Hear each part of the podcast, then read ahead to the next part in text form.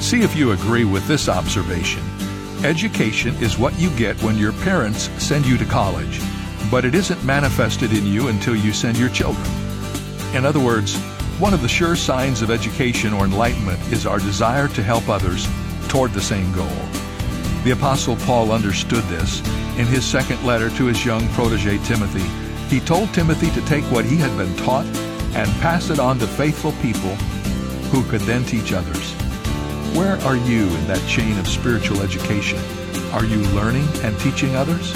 This is David Jeremiah, encouraging you to get on the road to new life. Discover God's plan for spiritual education on Route 66. Route 66, driving the word home.